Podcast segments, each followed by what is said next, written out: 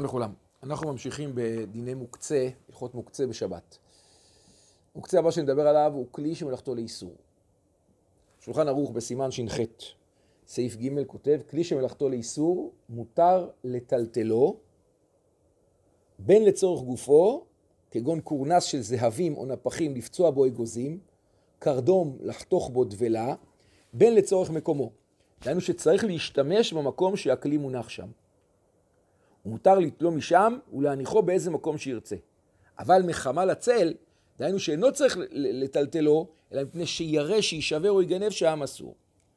מוקצה כלי שמלאכתו לאיסור. הסברנו בהקדמה, מדובר בכלי שהוא, א' הוא כלי, ב' הוא מיועד למלאכת איסור. עט, מברג, פטיש, וכיוצא בזה, סרגל, שבדרך כלל מודדים, זו לא מדידה של מצווה, זה אסור בשבת. וכל כל הכלים הללו, כל כיוצא בזה, ייחשבו לכלי שמלאכתו לאיסור. כאן זה יותר קל ממוקצה מחמת רסון כיס, מותר לטלטלם לצורך מקומו ואו לצורך גופו. מה זה אומר? אם אדם צריך את הפטיש עכשיו לשבור אגוזים, או שהוא צריך את הסרגל למדוד בו מדידה של מצווה, זה מותר. או שהוא צריך עכשיו אה, מברג לפתוח דבר שמותר. לפעמים זה יכול להיות בעייתי לפתוח, אבל אם מותר לפתוח דלת, יש דלתות שצריך, מותר לפתוח אותן, הוא יכול להשתמש במברג. ומשמע בסוגיה, פשט הסוגיה, שגם לא צריך להחמיר. אם הוא צריך אותו לגופו, מותר לטלטלו. וכן, למקומו.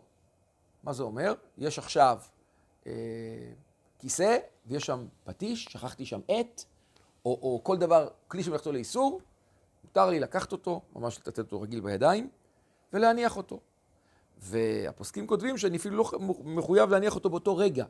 כיוון שהוא בא לידי בהיתר, הרמתי אותו, אני יכול ללכת ולקחת אותו ולהניח אותו נניח בחדר, אני לא רוצה פה שה, שהוא יהיה קרוב, הילדים ייגעו או מה, אז אני, מותר לי בהחלט לקחת אותו למקום שאני ארצה.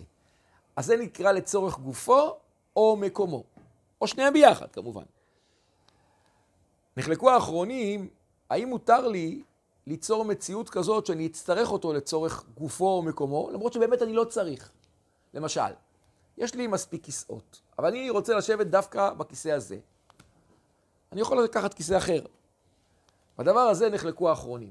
יש משמע אה, במשנה ברורה, פוסקים אחרים, לא, רק אם אתה צריך אותו באמת, לא ליצור מציאות כזאת. אבל ראיתי אחרונים אחרים שמקלים בזה.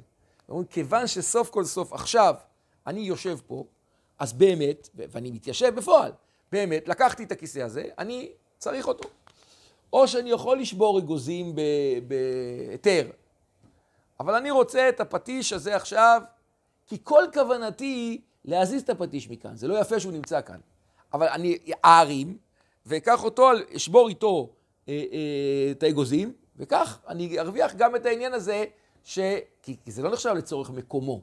זו באמת שאלה, זו באמת שאלה באחרונים, אני עכשיו ככה, תוך כדי שאני אומר, יכול להיות שכן, שאני צריך את המקום הזה, זה כן, זה כן נחשב, יש אחרונים שכותבים שלא. אני לא צריך עכשיו, אני צריך שהוא לא יהיה פה, אני לא צריך את המקום, אני לא צריך את המקום הזה, זה לא. אבל, לפי האחרונים אחרים, אני יכול להוסיף סבר אחר, כמו שאמרנו, אני אקח אותו, אני אשתמש בו, ואז בצורה כזאת זה יהיה מותר. אותו דבר גם לצורך גופו. אני לא צריך באמת את העט, אבל אני עם העט הזה עכשיו יכול אה, להזיז משהו, שאני לא יכול לצריך משהו, או להיכנס לאיזה מקום אה, אה, אה, דק, ודווקא עם העט אני אוכל לעשות את זה. אותו דבר לכל הצרכים האחרים. האם אני יכול ליצור מציאות שאני צריך ליצור גופו במקומו? התשובה היא מחלוקת, ומי שמקל בהחלט יש לו על מי שיסמוך. אה, יש פוסקים שנטו, יש מי שרצה לחלק בזה בין ה... פוסקים אשכנזים לפוסקים הספרדים, שהאשכנזים מחמירים יותר, אבל לעניות הבנתי זה לא שייך, זה לא מחלוקת רמה שולחן ערוך, אלא יותר עקרוני.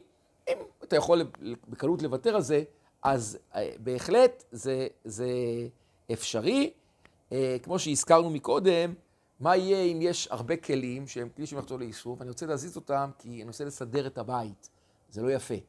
אז בדבר הזה יש מחלוקת, יש נטייה, אני חושב, היא להחמיר בזה, במיוחד אם זה הרבה כלים, זה יהיה אסור. מה יהיה, ובזה נסיים, במקרה שאני חושש שהכלי הזה ייפסד. זה מוגדר בהלכה מחמה לצל. זה אסור. זה המשנה מגדירה, מסקנת הגמרא והסוגיה הראשונים, שולחן ערוך פוסק, שאם אני רוצה שהוא לא ייפסד, אסור לטלטל אותו. יש אפשרות לטלטל בצורה שונה, לבעוט בו ברגל במקום צורך גדול, או כלאחר יד, בזה אפשר להקל בטלטול מוקצה.